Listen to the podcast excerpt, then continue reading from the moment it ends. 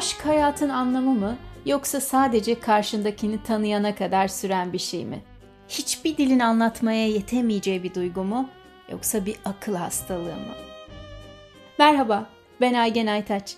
Seyrettiğim her filmde, okuduğum her kitapta, dinlediğim her şarkıda aşka dair bir şeyler aradığımı fark ettim. Bir ipucu. Aşk var mı, yok mu? Sahi çoğu kişinin hayatını onu bulmaya adadığı, kimilerinin küstüğü, kimilerinin her şeye rağmen peşinden koşmaya devam ettiği aşk nedir acaba?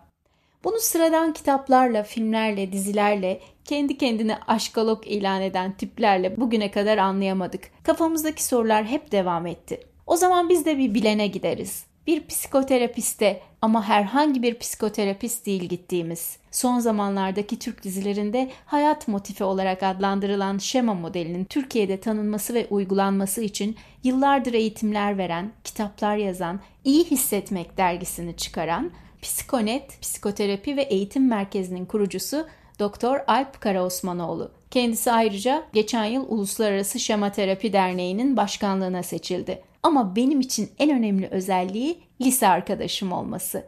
Alpçim hiç uzatmadan konuya girelim. Aşk diye bir şey var mı? Hani aşktan neyi kastediyoruz? Yani bir hani birbirine e, romantik ve cinsel olarak iki insan arasında gelişen süreçten evet. mi? Evet, ondan bahsedelim. A fizyolojik kısmından e, bakarsak bana biraz doğanın oyunu gibi geliyor bize.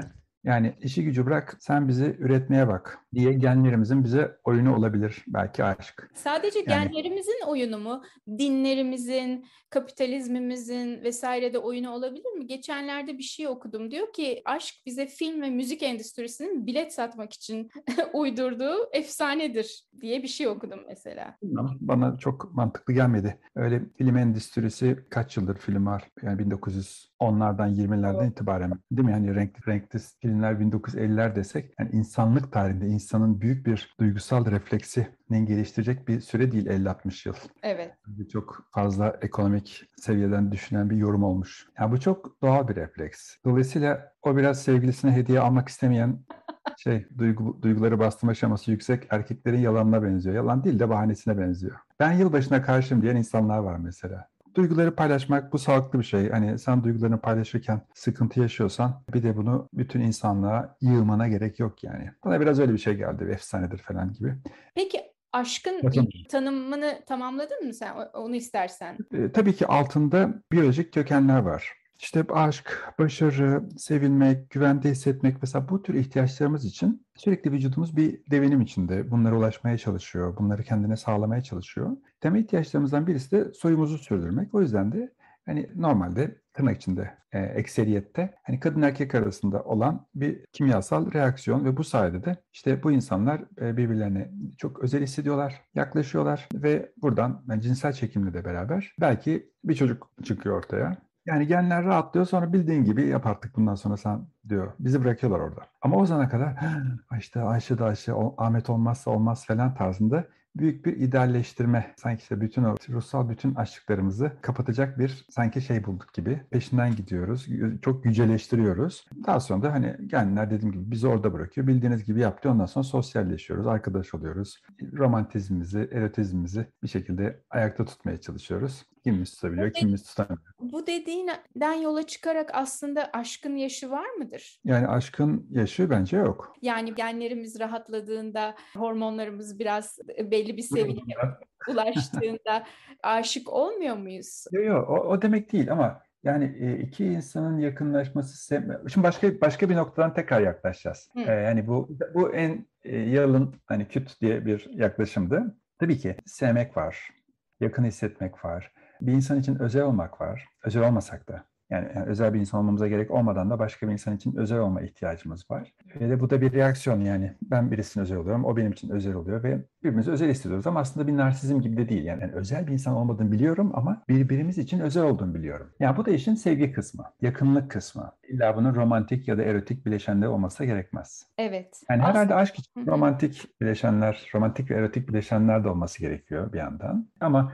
o, o, onlar ön plandaysa ve altındaki yakınlık kısmı yoksa, duygusal yakınlık kısmı yoksa e, o bir yıl içinde boşanmalar genellikle bu işin erotik kısmının mecburen bitmesinden dolayı kaynaklanıyor. Hmm, yani Çünkü, aşka ömür biçenler bunu mu kastediyor acaba? Sence aşkın ömrü var mı? Kaç yılda biter aşk? Ben aslında çok böyle aşk uzmanı değilim. E, hani o konuda karşıma çıkan patolojiler yani e, klinik tarafta karşıma çıkanlardan biliyorum. Hani böyle kendini aşk uzmanı ilan etmiş birisi sayılmam. Ama elimden gene yapacağım burada sen sordun. Aşkolog değilim yani.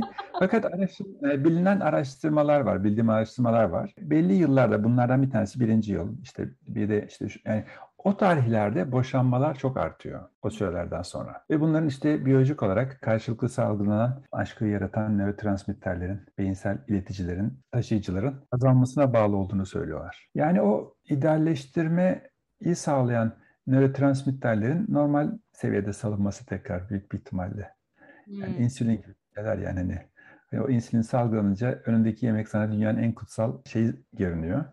Ama yerine oturunca tekrar azalınca salgı yemesem de olur ya ben bunsuz da yaşayabilirim olması gibi. Yani e, geri tarafa bakarsak biyokimyasal seviye çok acımasız orası. Evet. Yani bir aşık da edebilirsin, e, aşkını da alabilirsin ama o kadar ince aletlerimiz, ilaçlarımız yok Allah'tan daha. Şimdi derler ya psikiyatriste gidince bir arkadaşım var 50 yaş üstü. Şimdi diyelim ki bir kadın ya da erkek yalnızlığın keyfini artık iyice çıkarmaya başlamış. Neredeyse ilahi mutluluğa erişmiş. Gerçekleri, hayatı tanımış. Aşk nedir? Bu kimyasal e, inişler, çıkışlar nedir? Ama yine de herhangi bir karşılaşmada ya da olmasa bile ki buna bununla ilgili bir araştırma da gördüm geçenlerde İngiltere'de yapılmış. 55-65 yaş arası e, boşanmış kadınlarla ilgili ve bu kadınlar aslında ilk karşılaşmalarını eşleriyle aşk olarak tanımlamıyorlar. Biliyorlar yani neyin ne olduğunu ama hala İngilizce tabiriyle the one yani o ruh eşlerini arıyorlar hala. Yani aşk olmadığını deneyimleyip 30 yıl kadar ama yine de bir ruh eşi arıyorlar. Bir bir umut, bir şey. Yani senin bu yaş kadınları ne tür tehlikeler bekliyor ya da erkekleri sorabilir miyim? Evet, o işte idealizasyonla ilgili bir mekanizma aslında. Yani birisini bulacağım, ve e, çocukluğumdan beri hissettiğim yalnızlığım fazlasıyla giderilecek. O ruh eşi, ruh ikizi olduğuna inanma durumu. E, aslında büyük bir yalnızlığın göstergesi tabii geri planda ve o yalnızlığı da savaşma yöntemiyle gidermeye çalışma. Yani öyle birisini bulacağım ki hani geçmişten kalan bütün borçları da alacağım falan gibi. Yani öyle bir divan bekleme değil mi? O biricik olan kişiyi bekleme. Bunun patolojik versiyonunda mesela narsizm de bu çok oluyor. Hmm. Yani narsisistik bir kişilik yapınız varsa kendinizin çok özel olduğu duygusunu taşırsınız ve hani bu bir mekanizmadır. Yani o özellik daha derindeki başka şeyleri de giderir. Yani öyle bir insanla karşılaşacağım ki bambaşka bir şey yaşayacağız gibi. Öyle bir insanla karşılaşacağım. Hiç karşılaşılmıyor herhalde değil mi gerçekte? Çünkü evet, o, o yapıda bir insan hep daha iyisini bekliyordur belki değil mi? Tabii ki, tabii ki. Yani öyle bir insanla karşılaşılıyor. İşte tabii dersler daha çok erkek olduğu için erkekler adına konuşuluyor. Yani hani erkek kadın an, anlamında e, düşünülebilir. Hani kadınlar da var tabii ki ama daha ağırlıklı olarak erkekler yakalanıyor bu hastalığa. İşte bir güzel bir kadınla karşılaşılıyor. Akıl baştan gidiyor ve karşı tarafın aklını almak için işte tırnak içinde çok yoğun kur, işte peşinden koşma, etkileme çalışmaları. Çünkü gerçekten hani dünyanın en büyük amacı oluyorsa da yaşamın en önemli amacı oluyor karşıdaki kişiyi ele geçirmek aslında. Hani o pek çok başka e, mekanizmalarından. Belki bunu e, bilinçli bile yapmıyor değil mi? Kasıtlı olarak aile. Çünkü hani biz Hayır. karşıdan baktığımızda seyrettiğimiz filmlerden de biliyoruz ya da çevremizde bu tür insanlar varsa gözlemleyebiliyoruz. Yani aslında bizim narsist olarak damgalayabileceğimiz bir kişi sanki biz bunu kötü niyetle yapıyor gibi algılıyoruz ama belki o, o dediğin dönemde belki sadece kendi dediğin gibi ihtiyaçlarından dolayı bunu bu şekilde kurlar vesaire yapıyordur değil mi? Yani aslında iyi niyetle yani. Yani kendisi için iyi niyetle yani kendisi e, geri planda bir ihtiyaca yönelik ama işte hani çok televizyon sesini çok açtı diye komşusunu öldüren bir insan da hani kendi ihtiyacına yönelik iyi niyetle bir iş yapıyor. Doğru. Evet. Bu sonucu değiştirmiyor tabii. Televizyonun sesi çok geliyordu falan. Ne yapayım? Evet. İkisinde de olabilir. Tabii ki şöyle bir şey. Yani karşı tarafı işte sen benim için çok özelsin falan. Eğer karşıdaki kişi narsistik değilse, sağlıklı bir insansa Hani mesela bunlara kendini bıraktığı zaman kısa bir süre içinde o idealizasyon dağılıyor narsist taraf için. Çünkü gerçekten o sevgili narsistik kişiyi severse birdenbire değişiveriyor. Çünkü ideal kadın aslında hani bir erkekse narsist olan ideal kadın aslında ona yüz vermeyen kadın mıdır? Tabii tabii onun gibi. Yani çünkü hani narsist çok zor beğenir, mükemmelliyetçidir vesaire ve kendisini beğenen birisi olduğunda, kendisine teslim olan birisi olduğunda karşı tarafı bu sefer beğenmeme motoru çalışır. Yani elde ettiğini anladığı sırada ve aa bir dakika ya o kadar da zeki değilmiş benim sevgilim. Hani o kadar da aslında beni beğeniyorsa bir eksikliği var demek ki değil mi? Evet evet aynen. Ama hani sürekli ona işte uzak yapan, mesafe koyan, işte ya bilmiyorum falan e, olsun mu olmasın mı diye böyle bir, birisi sürekli bu muameleyi çekerse belki hayat boyu mutlu olurlar. Bilemiyorum. Ama teslim olduğu anda bu süreç geri sarmaya başlar. Ve narsist Ondan... için hayat arayış devam ediyor. Evet. Yani ruh ikizini ararken e, meğerse biz 300 doğmuşuz değil, 300'ün peşinden gider. Yok 400'müş diye. Peki, Oradan e, bu narsistlere aşık olan kadınlar da belki bilmiyorum son zamanlarda hiç dikkat ettin mi? Geçtiğimiz yıllarda bu tür diziler oldu. Türk televizyonlarında böyle çok seyredilen mesela Masumiyet dizisi vardı. Narsist bir erkekle ona kapılan genç bir kız. Yani onun narsistliğini göremiyor. Yani çok büyük kötülükler bile yapsa adam, başkasıyla evlense bile ona aşık ol, aşkını itiraf ederken o hala adamın söylediğine inanıyor. Yani adamın iyi niyetine inanıyor. Aslında mecbur kaldı evlenmeye. Ailesi onu zorladı. O aslında beni seviyor diye. Bu da bir herhalde patolojik aşk. Değil mi? Patolojik aşk. Yani burada şimdi mesela dayanıksızlık şeması diye bir şemamız var. Ben, da, ben daha çok şema doktoruyum yani. Şemalarla işim. Yani evet. e, şemalara değdiği zaman hani biz aşk ilişkiler konusuna bakıyoruz. Yani özellikle böyle ilişki doktor olayım diye bir terapist olayım diye bir benim motivasyonum yoktu. Ben daha çok bireysel terapist ama mutlaka en de sonunda bize de değiyor ilişki konuları. Yani diyelim ki çok evhamlı bir insan var. Mesela doktor birisi onda kimya yaratabilir. Belki bu kısmı bize daha çok yarıyor. Yani gerektiği zaman ona kalp masajı yapabilecek, işte bir iğne yapabilecek, hastalığını tanılayabilecek, tedavi e, başlayabilecek bir erkek ya da kadın hani evhamlı bir insan için ekstra daha çekici olabilir. Çok güzel evet. bir örnek verdin. Evet. Evet yani buna şema kimyası diyoruz. Yani şemamız yani bizdeki düşünce kalıbı yani bir tür gerçeği değerlendirme alanındaki bozukluklar anlamında kullanıyoruz biz şemayı. Yani birbirinden farklı 18 tane bozulan şema yapısı var. İşte onlardan bir tanesi de ağır evham yani yoğun evham. Ee, iç içerik şeması dediğimiz bir şema var. Ee, hani aslında başlı başına tek bir program konusu bile olabilir. Her biri Cemaat, ayrı, evet. Aynen, aynen. Cemaatleşmeye meyil yaratan bir şeydir. Yani hızlı bir şekilde takım olmanın aslında evrimsel anahtarıdır iç içerik şeması. Yani lider figürlü birisi varsa birdenbire kendinizi onun müridi gibi hissedersiniz. Hani mürit de nedir? Hani kararları o versin, yönü o göstersin. Ben ona göre yaşayayım. Nasıl yaşayacağım? Yani bugünkü cemaatlere baktığımızda aslında bunu görüyoruz. Yani şey insanlara hangi okulu okuyacağını, kimle evleneceğini, nerede yaşayacağını söylüyor. Ve örgütün eğer hani daha sofistik amaçları varsa işte bütün dünyaya, bütün ülkemize yayılıyor vesaire. Siyasal örneklerini görüyoruz, sıkıntılarını da görüyoruz beraber ya. Ama bunun için e, illa cemaatlere bulaşmış, bulaşmış olmak gerekmez iç şeması için. E, iç şeması olduğunda lider figürlü erkekler veya kadınlar sizin için kimya yaratabilirler. Dolayısıyla bütün e, çevre ya bu adam sana yalan söylüyor bilmem ne falan dese bile o karizmatik, narsistik sevgili kişide büyük bir çekim yaratabilir. Yani o benim şeyhim, o doğruyu söylüyor. İnsanlar onun gördüğü gözden göremiyor. Yani bir şeyh tarafından, karizmatik bir insan tarafından aslında gerçeği değerlendirme yeteneğinin bozulması bu insanlara çok sık oluyor o bağlandığı karizmatik figürün dışındaki düşünceleri yeni bir karizmatik lider gelene kadar kıramıyor. Evrimin bir döneminde sağlıklı bir şeymiş. Yani insanların ayakta kalması için toplu bir şekilde yaşaması ve toplu bir şekilde hareket etmesi gerektiği zaman, örgütlü bir şekilde hareket etmesi gerektiği zaman kullandığımız bir yapı. İşte kimisinde çok fazla oluyor. Hepimizin rengi çünkü bu. Toplaşmacı ve kolektivist bir kültürün bireyi olduğunuz zaman karizmatik tipler sizi daha çok çekebilir ve belki de bu bizim Başkanın kültürümüzün... eşi Başkanın eşi. First lady. Aynen yani bir narsistik bir doyum da olabilir ama iç içerik şemasında o, o da olabilir tabii ki yani ekstra varsa e, narsistik yanları o da olabilir. Dolayısıyla böyle karizmatik e, tipler çok çekici olur iç içerik şeması, bağımlılık şeması olan insanlar için. Ama olmayan insanlar için ya ne uğraşacağım bu adam çok dominant. Hani ne uğraşacağım hani sabah akşam çekilir mi bu insan diye. Onlar böyle kıyın kıyın kaçarlar o, o figürlerde. Eğer o konuda sağlıklıysanız, şemanız yoksa Allah sahibine bağışlasın dersiniz. E, yandan yandan gidersiniz. insanlar hep gidip gidip benzer insanlara aşık oluyorlar. Kendilerine ne kadar zarar verse de ve o ilişkiler bir türlü iyi bitmiyor, sonlanamıyor. Yani evet. 50-60 yaşında bile benzer hatalara düşülüyor. Kesinlikle, kesinlikle.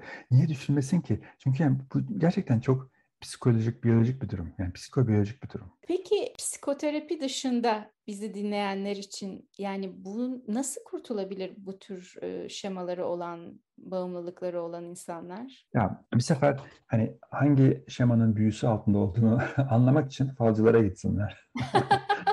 yani psikoterapi bilgisine ihtiyacımız var hepimizin bir sefer. Ama illa psikoterapi gitmeye gerek yok. Kendi şemalarımızı öğrenmenin bir sürü yolu var. Hayat Yeniden Keşfedin bir kitabımız var biliyorsundur. Harika. Ve, Altını çize çize okuduğum bir kitap. Şimdi tavsiye ederim. Daha sonra şimdi Yaşam Tuzakları diye bir kitabımız çıktı. Biraz daha yeni bir kitap. Hayat Yeniden Keşfedin'den. Kitaplar bunun bir yolu. Kitapların içindeki ölçekler kendimizi tanımamızı sağlıyor. E, fakat paternleri yakalamak için, kalıpları yakalamak için e, tek başımıza düşünmek yetmiyor. Yani dur bakayım benim sevgililerim arasında nasıl bir patern var deyip oturup düşünmek. O zaten sevgilinizi düşündüğünüz zaman sevgilinizden tetiklenen şemanızın kimyasına gireceğiniz için ay ne güzeldir falan tarzı yani bilimsel bir kafayı koruyamay koruyamayabilirsiniz. Yani size nötr bir başka birisinin işlemcisi lazım. O yüzden bir arkadaşla danışılabilir, konuşulabilir, çalışılabilir, danışmanlık alınabilir, destek alınabilir. Kendi kendimize yapabileceğimiz şeylerde e, paternleri yakalamak. Yani son sevgililerimin arasında benzerlikler nelerdi diye bir soru belki. Yani belki bir şey kağıda şey yazabilirsiniz. Alt alta son ilişkinizin isimlerini yazabilirsiniz. Yanına ortak özellikler ve birbirinden farklı özellikler. Yani niye Ahmet'i sevdim de çok sevdim de Hasan'ı daha az sevdim. Yani Ahmet'i Hasan'dan ayıran özellik neydi? Bu bu kadar düz bir şey olabilir mi Alp? Mesela bazı insanlar hep gidip gidip sonradan kendileri hakkında yalan söylediğini anladıkları kişilerle birlikte oluyorlar. Yani bunu hı hı. öncesinde anlayamıyor hani riskli bile değil belki birlikte olduğu insan hani ama bir şekilde çok büyük yalanlar çıkıyor ortaya. Yani bu bu da bir şemadan mı kaynaklıdır? Bu şanssızlık mıdır? Ee, yani yalanlar da tabii kişinin kendisini büyük bir ihtimalle yükseltmeye, yüceltmeye yönelik söylenen yalanlardır. Eğer suç işlemeye meyilli birisi değilse hani seni e yani, kandırma. Ya da işte mesela evlidir, bekar olduğunu söyler, çocukludur, çocuksuz olduğunu söyler gibi. Hani onu kontrol etmenin bir yolu yok. Dedektif tutmadıkça nüfus daire. Yani şanssızlık olabilir. Ama hani evli olup çocuklu olup ev, evli değilmiş, çocuklu değilmiş gibi ortakta dolanan yani, yani tipleme avcı tiplemesi aslında. Yani girişken, e, ilişkiyi normal bir süreden daha hızlı bir şekilde iler, ilerletmeye meyilli. Çünkü evli ve çocukluysa fazla zaman yoktur. E, bir, bir öyle çapkın bir tanıdık öyle diyordu. Yani ben 1-2-3 buluşurum, üçüncüde balyoz operasyonuna geçerim. Hani sevgili olacak mıyız, olmayacak mıyız? Hani hemen bunu açıkça söylerim. Balyoz operasyonu yani bütün o duyguları şakır şukur açar, uğraşamam ben diyor. Vaktim yok falan. Ama normalde hani avcı olmayan bir erkekle karşılaşsa ya da kadınla karşılaşsa hani avcılar daha çok erkek oluyor ne yazık ki ama yani ya dur bakalım düşünelim ikileri bir geri falan. Hani insanlar bir çekinir. Hani e, bir o çekinir bu bir çekinir. Böyle yavaş yavaş gelişir. Ay bittiydi falan tekrar başlar. Böyle ay sönecek falan tekrar yandı falan derken bir şekilde alevlenip devam edebilir. Ama bu ilişkilerde büyük bir ihtimalle kişi şu tarafın çok belirgin bir şekilde niyetini ortaya koyup peşinden gitmesinden etkilendiğini görebiliriz. Yani avcı biri buluyorsa. Mesela bazen yaşı kendinden daha büyük olsun, olgun olsun. Çünkü öyle bir insanla kendi acemiliği ne sıkıntısını çekmek zorunda kalmayacak. Yani başarısızlık şeması olabilir. Yani her şeyi benim adıma yapacak birisi olsun gibi. Evet ee, uzun süre dikkatli bir bakışla aradan şeyler yakalayabiliriz. Yine de bu şeyler bulunabilir. Yani bunlar da şanssızlık değil aslında anladığım kadarıyla. Yani bu tür tabii, tabii. döneler yakalanabilir yani e, veriler. Yani değil. Aynen. Peki 20'sinde, 30'unda, 50'sinde fark ediyor mu aşk? Tabii ki fark eder diye tahmin ediyorum. Çünkü en azından e, kendi formülümüz konusunda bir bilgimiz olacak. Yani deneyimimiz artacak. Ya ben işte hep şu tür kadınlardan tetikleniyorum, şu tür erkeklerden tetikleniyorum. Acaba birazcık farklı bir şey mi denesem bu sefer? Son altı sefer çok dilim yandı. Ben diyeyim ki yani bu sayılar bu kadar artmıyor normalde de. Bende var mıdır acaba? Yani ölene kadar aynı şemalara takılıp kalan. Olabilir tabii ki. Olabilir. Yani 3-5 deneyimle iyileşebilecek şemalar var. İyileşmesine ecelinin yetmeyeceği şemalar var. Yani şemanın ağırlığı daha doğrusu yaş konusu açılmışken niye dünyada aslında sadece Türkiye'de de değil yaşlı erkek genç kadın aşkı okey ama yaşlı kadın genç erkek aşkına kötü gözle bakılıyor genel olarak. Yani şimdi işte bir kadın nefsi müdafaa niyetine kocasını öldürdüydü. Kendisini başkalarına payla satan falan ceza indirme almadan 15 yıl hapse girdi. Ama kadını öldüren erkekler sapır sapır özgür bırakılıyorlar. Çok bariz, çok açık bir şekilde erkeği savunan bir düzenimiz var. İşte nafaka sistemini işte erkeğin lehine çevirmeye çalışan çalışılıyor vesaire. Dolayısıyla yaşlı adamın genç kadınla falan erkekler oh ne güzel maşallah inşallah benim de olur tarzında hani birbirini destekledikleri bir konu. Yoksa yaşlı kadının pekala genç erkek sevgilisi de olur yani olacak yani aynı şey aynı aynı güzellikte bir şey yani. Bir doktor olarak bunun mümkün olabileceğini söylüyorsun aslında yani buna, buna bir engel yok ama toplumsal açıdan. Tabii tabii yani aslında çok enteresan yani böyle ona ne diye yani yaşçılığa bir yani mesela seksist gibi ageistlik, ageistlik var değil mi? Yani hem seksist hem ageist karışım bir şey. Mesela erkeğe bunu bu pek dokunmuyor ama kadına dokunuyor bu. Aslında homofobik bir tutum gibi bu da. Evet, aynen öyle. Yani iki tane e, birbirini seven insan ben işte homofob değilim ama bu konuyu konuşmuyor. öyle mesela demokrat olduğunu senden arkadaşlarım var. Çok demokratlar her konuda yani mangalda kül bırakmıyorlar. E, ama konu eşcinselliğe geldiği zaman bu konuları kapatmam biraz rahatsız olurum. Yani homofob.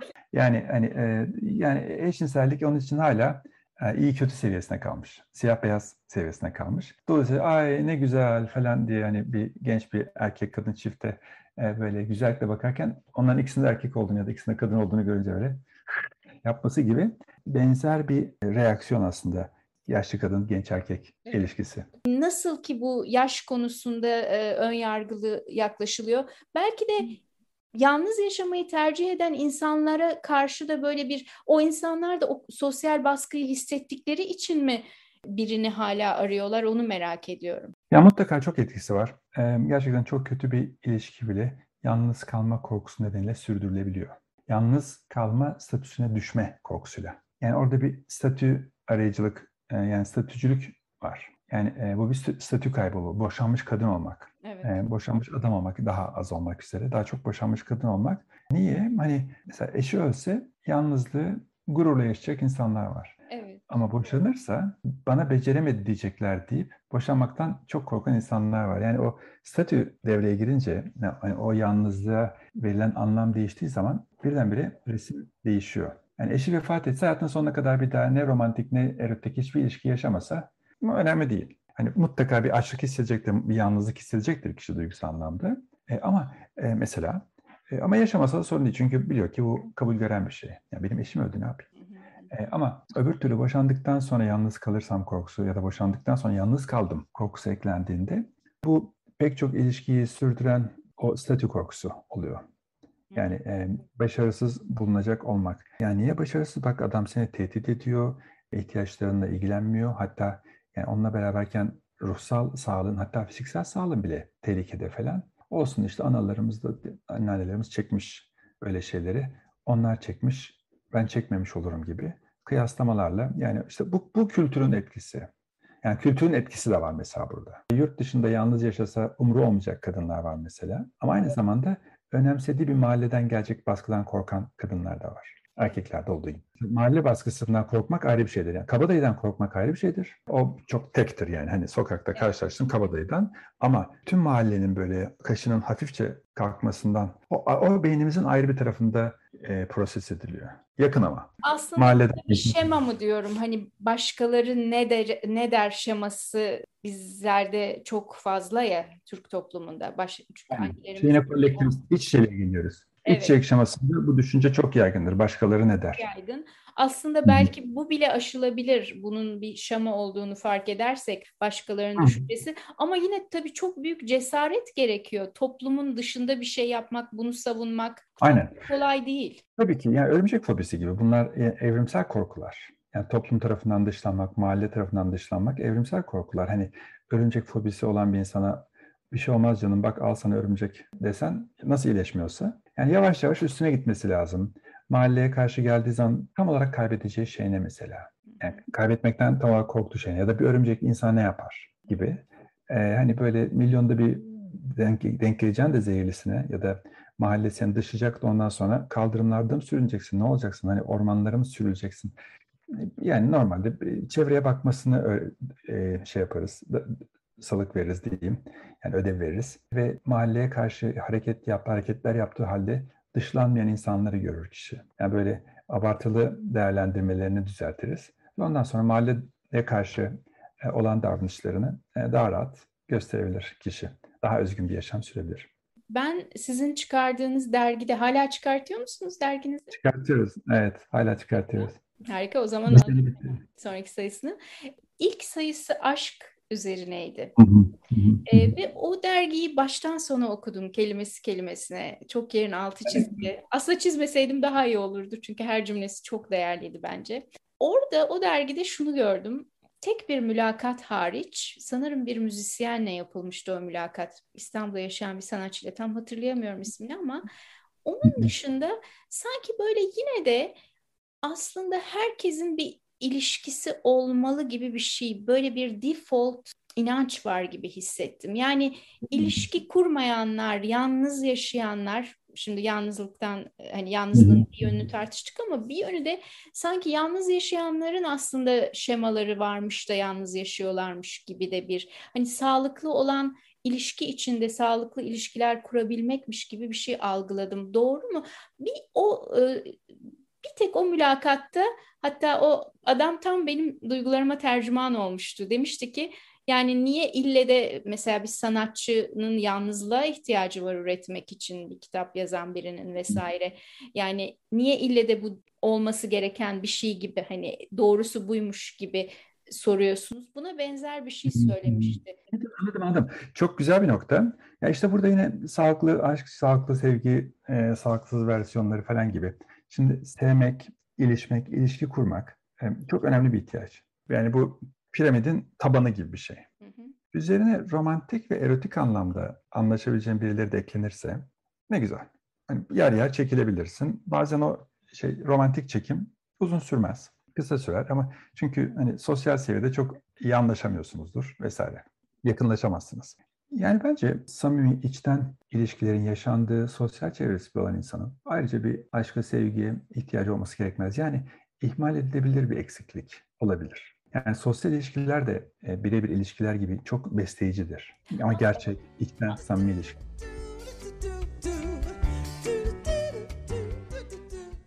Aşk yaşamak, o dolu dolu her şeyiyle iyi bir ilişki yaşamayı gerektirir mi? Yani o ikisi ayrı şeyler mi? Aşk işte uçuran bir şey ama bu ille de o insanla iyi bir ilişki kuracağın anlamına gelmiyor gibi bir algım var. Ne diyorsun? Hatta biz bunun ters orantılı olduğunu düşünüyoruz. Yani böyle aşk fazla fazlaysa o ilişki mutlaka bozulacaktır düşünüyoruz. Bunu bize açıklayabilir ee, misiniz acaba? Evet, o yönde. Çünkü hani bir insanı bu kadar yüceleştirmek, aman tanrım işte yüzyıllardır çektiğim yalnızlığın anahtarıymış bu insan falansa mutlaka bir şemanız tetiklenmiştir. Geri planda işte, işte başarısız hisseden bir insansınızdır, başarılı bir kadındır. İşte şöyle hissettiğiniz bir şeydir, karizmatik bir erkektir falan tarzında ya da başkalarının maşallah dediği bir kadındır. İşte bu ne kadar söylemiş dediği bir erkektir gibi. Yani o Sadece gibi... senin ilgini çeken bir yani mesela komik bir kadın ya da erkek olamaz mı? Seni tek çeken yanı diyelim ki komikliği ise bunun hangi şemaya girebilir ki? Yok yok şöyle bir şey. Yani o zaman işte beyninden vurulmuşa dönmüyorsun ama. Hmm. Böyle aşk, ondan başka düşünemiyorum falansa o genellikle hastalık oluyor. Genellikle yani, sağlıklı sevgi şöyle bir şey oluyor. Hani komik buluyorsun, eğleniyorsun, gülüyorsun. Bazen sıkılıyorsun. Sonra tekrar geliyorsun, eğleniyorsun. Bazen sıkılıyorsun. Evet. Hani böyle beyinden vurulmuşa dönmüyorsun. Onu görmeden yaşayamam gibi. Aa güzel eğlendik falan ama biraz da sıkıldık falan. Bir araya, bir araya geliyoruz. İşte biz seninle lise yatılı arkadaşıyız ya. Evet. Hani yılda bir bir araya geliyoruz falan. En başta aa kakara kikiri yani sevgilisini görmüş gibi oluyoruz. Sonra ertesi gün e, işte Herkes Melike çocuğunu merak ediyor. Bahri de çok horluyormuş falan filan tarzında. Hani böyle hemen bir normalize oluyor ya ertesi gün evet. şey o ilişki. Bütün katı inlettir falan tarzında. gibi. Öyle bir şey duymadım bu arada. Bahri kızmasın bize. ne gibi yani hani gördüğüne çok memnun olduğun yüzde 60-70 ama yüzde 30-40 da böyle yer yer sıkıldığın yanında. Anladım. Ee, bir ilişki. Hani onunla buluşmaktan başka çarem yok deyip şemaları tetiklemeyen bir ilişki daha sağlıklı yere gidiyordur gibi düşünüyor, düşünebiliriz. Peki aşk acısını unutmanın yollarını sorayım sana. Şimdi işte bir, ne, neyden dolayı acı çektiğimizi bilirsek işimiz daha da kolaylaşıyor. Tamam bir sevgilini görememenin acısı var. Kokusunu duyamamın acısı var. Hani tenini hissedememenin e, yoksunluk, yani yoksunlukları var. Okey. E, ama bunlar genellikle çoğumuzun bünyesinin dayanabildiği noktalar. Bir de bunun üzerine özellikle vicdan bileşeni çok sorun, aşırı sorumluluk. Yani ilişkinin bitmesi benim suçumdu komponenti eklenince yani işi zorlaştıran şeylerden bir tanesi bu mesela. Öyle yapmasaydım şöyle olurdu, böyle yapmasaydım e, şöyle olurdu falan tarzında düşünceler o kişiyi kafamızdan çok fazla geçirmemizi unutmamızı engelliyor. Hmm. Aslında evet. benzer bir şeyin ölümler için de geçerli olduğunu düşünüyorum biliyor musun? Bana çok tanıdık geldi. Şu doktora götürseydim acaba şöyle olur muydu ya da son günlerde şöyle mi yapsaydım acaba gibi. Hani bazı insanlar acı yaşadıkları zaman e, bu acıya karşı bir sonraki kuşakta ya da bir sonraki e, dönemde, hayatının bir döneminde e, hazırlıklı olmak için yanlış bir şey yaptım mıydı acaba diye düşünür ki bunun patolojik boyutları yani yoldan bir ambulans geçtiği zaman acaba benim suçum var mıdır mesela. O zaman işte bir aksi giden bir durumda kendini suçladığın zaman fabrika ayarlarına geri dönmen yani kendinin suçsuz olduğunu anlayana kadar e, uzun sürebiliyor. Ama öbür türlü 30-40 yıl 60 gün hatta yasal süresi kimi kaybedersen kaybet bu işin 90 gün. Bak buna ömür koyduk. hani edebiyatta aşkın çok farklı tanımları var ya Romeo ve Juliet'ten Ferhat ile Şirin'e kadar. Şimdi ben aslında bir önceki soruyla bağlantılı olarak bir belki hatırlarsın bir oyun vardı. İstanbul'da tiyatrolarda da oynadı sanırım. Tarla Kuşuydu Juliet diye. Romeo ile Juliet evlenmiş. İşte hmm. bebekli. İşte çoluk çocuk sorunları var e, işte Juliet'in ayrı dertleri var falan. E, ikisi de boşanmak istiyorlar birbirlerinden. Yani daha önce sorduğum soru hani aşk ve ilişki şeyi. Yani Romeo ve Juliet hani o büyük aşk intihar etmeselerdi ne olurdu? Yani bu aşkın ömrüyle de ilgili hani bir toparlar mısın? Yani bunun bağlantısı nedir? Gerçi söyledin aşk ne kadar büyükse hüsran o kadar büyük olabiliyor ilişkide. Bu da Romeo ile Juliet de böyle mi olurdu acaba diye düşünüyorum. Şimdi Romeo ile Juliet'in şemasını çok iyi bilmiyorum aslında. Hani keşke şöyle bir tekrar okuyup baksaydım. Yani böyle karikatürize filmlerini falan izledim ama orijinal olur. Ama mesela e, aklıma şey geldi. Bir Kuzey Avrupa'da bir ülkede bir aşk cinayeti. Asyalı, Türk de olabilir. Bir adam işte büyük bir ihtimalle Hollanda okuduğum makaleden anlayabildiğim kadarıyla. Orada sarışın mavi gözlü bir kızla işte kısaca bir flörtleşmesi oluyor. Sürülmüşsün, ülkenden uzaktasın ve göçmensin. Yani oldukça düşük toplumsal statü, statüdesin. Ve Hollandalı sarışın mavi gözlü bir kız sana gülümsüyor. Yani senin için normal yaşam seviyesine yani üst e, insanların yaşadığı yaşam seviyesine bir bilet. Sonra kızcağız işte e, kültürel farklardan falan bu işin olmayacağını düşünüyor ve diyor ki ya ben yakın arkadaşlarımla konuştum. Ya bir yakın arkadaşım onunla konuştum. Ben beraber olabileceğimizi düşünmüyorum diyor. Sonra adam yakın arkadaşını öldürüyor. Ve mahkemedeki ifadesinde şey diyor, o beni diyor kendisinden mahrum bırakarak çok yalnız bıraktı. Onun yalnızlığın nasıl bir şey olduğunu anlaması için ben de gittim onun en yakın arkadaşını öldürdüm e, gibi. Yani o acıyla artık saçma sapan bir şey yapıyor. Bunun bir şey vardı, vaka analizi vardı tabii. Dolayısıyla hani o kadın o e, Orta Asyalı için ne anlama geldiğini hiç bilemez yani. Yani ona göre işte gözleri hafif çekik bir tiplemedir yani baktığında. Hani ama o onun için belki çocukluğundan beri kurduğu bir şey. Romeo, Juliet, onların toplumsal sınıfları vesaire onları bilmiyoruz. Belki birbirleri için başka bir anlama e, geliyor. İşte Juliet'in babasıyla ilişkisi, annesiyle ilişkisi, işte Romeo'nun upper class'la ya da işte diğer e, sınıfsal seviyelerle, hmm, ekonomik seviyelerle ilişkisini falan bilmiyoruz. Onlarla da ilgili şeyler olabilir tabii ki. Ve bu normalde bir ilişkiye dönüşseydi mutlaka yani intihar etmeselerdi farklı bir durum olabilirdi. Yani her gün birbirlerine çiçek, şiir falan vermezler diye tahmin ediyorum. Vermezlerdi ama iyi bir ilişkide mümkün anlıyorum eğer o tür şemalar olmazsa ya da bir takım o tür sebepler olmazsa. İyi bir yani ilişki kurma becerileri varsa insanların yani sonra ilişebilirler. Yani o aşk romantizm bittikten sonra tekrar geldiğimiz şey yani ilişki öncesinde aşk aşk başlamadan önceki ilişki götürme becerisi. Çünkü aşk işte bir sürü şey affettiriyor, hoş gördürüyor falan. Ama aşk bitince horluyorsun, bilmem ne yapıyorsun hadi falan tarzında belki cezalandırıcılık yanını ortaya çıkartıyor ama o zamana kadar hiçbir hatasını görmüyorsun. Bulutlar üzerinde gidiyorsun mesela.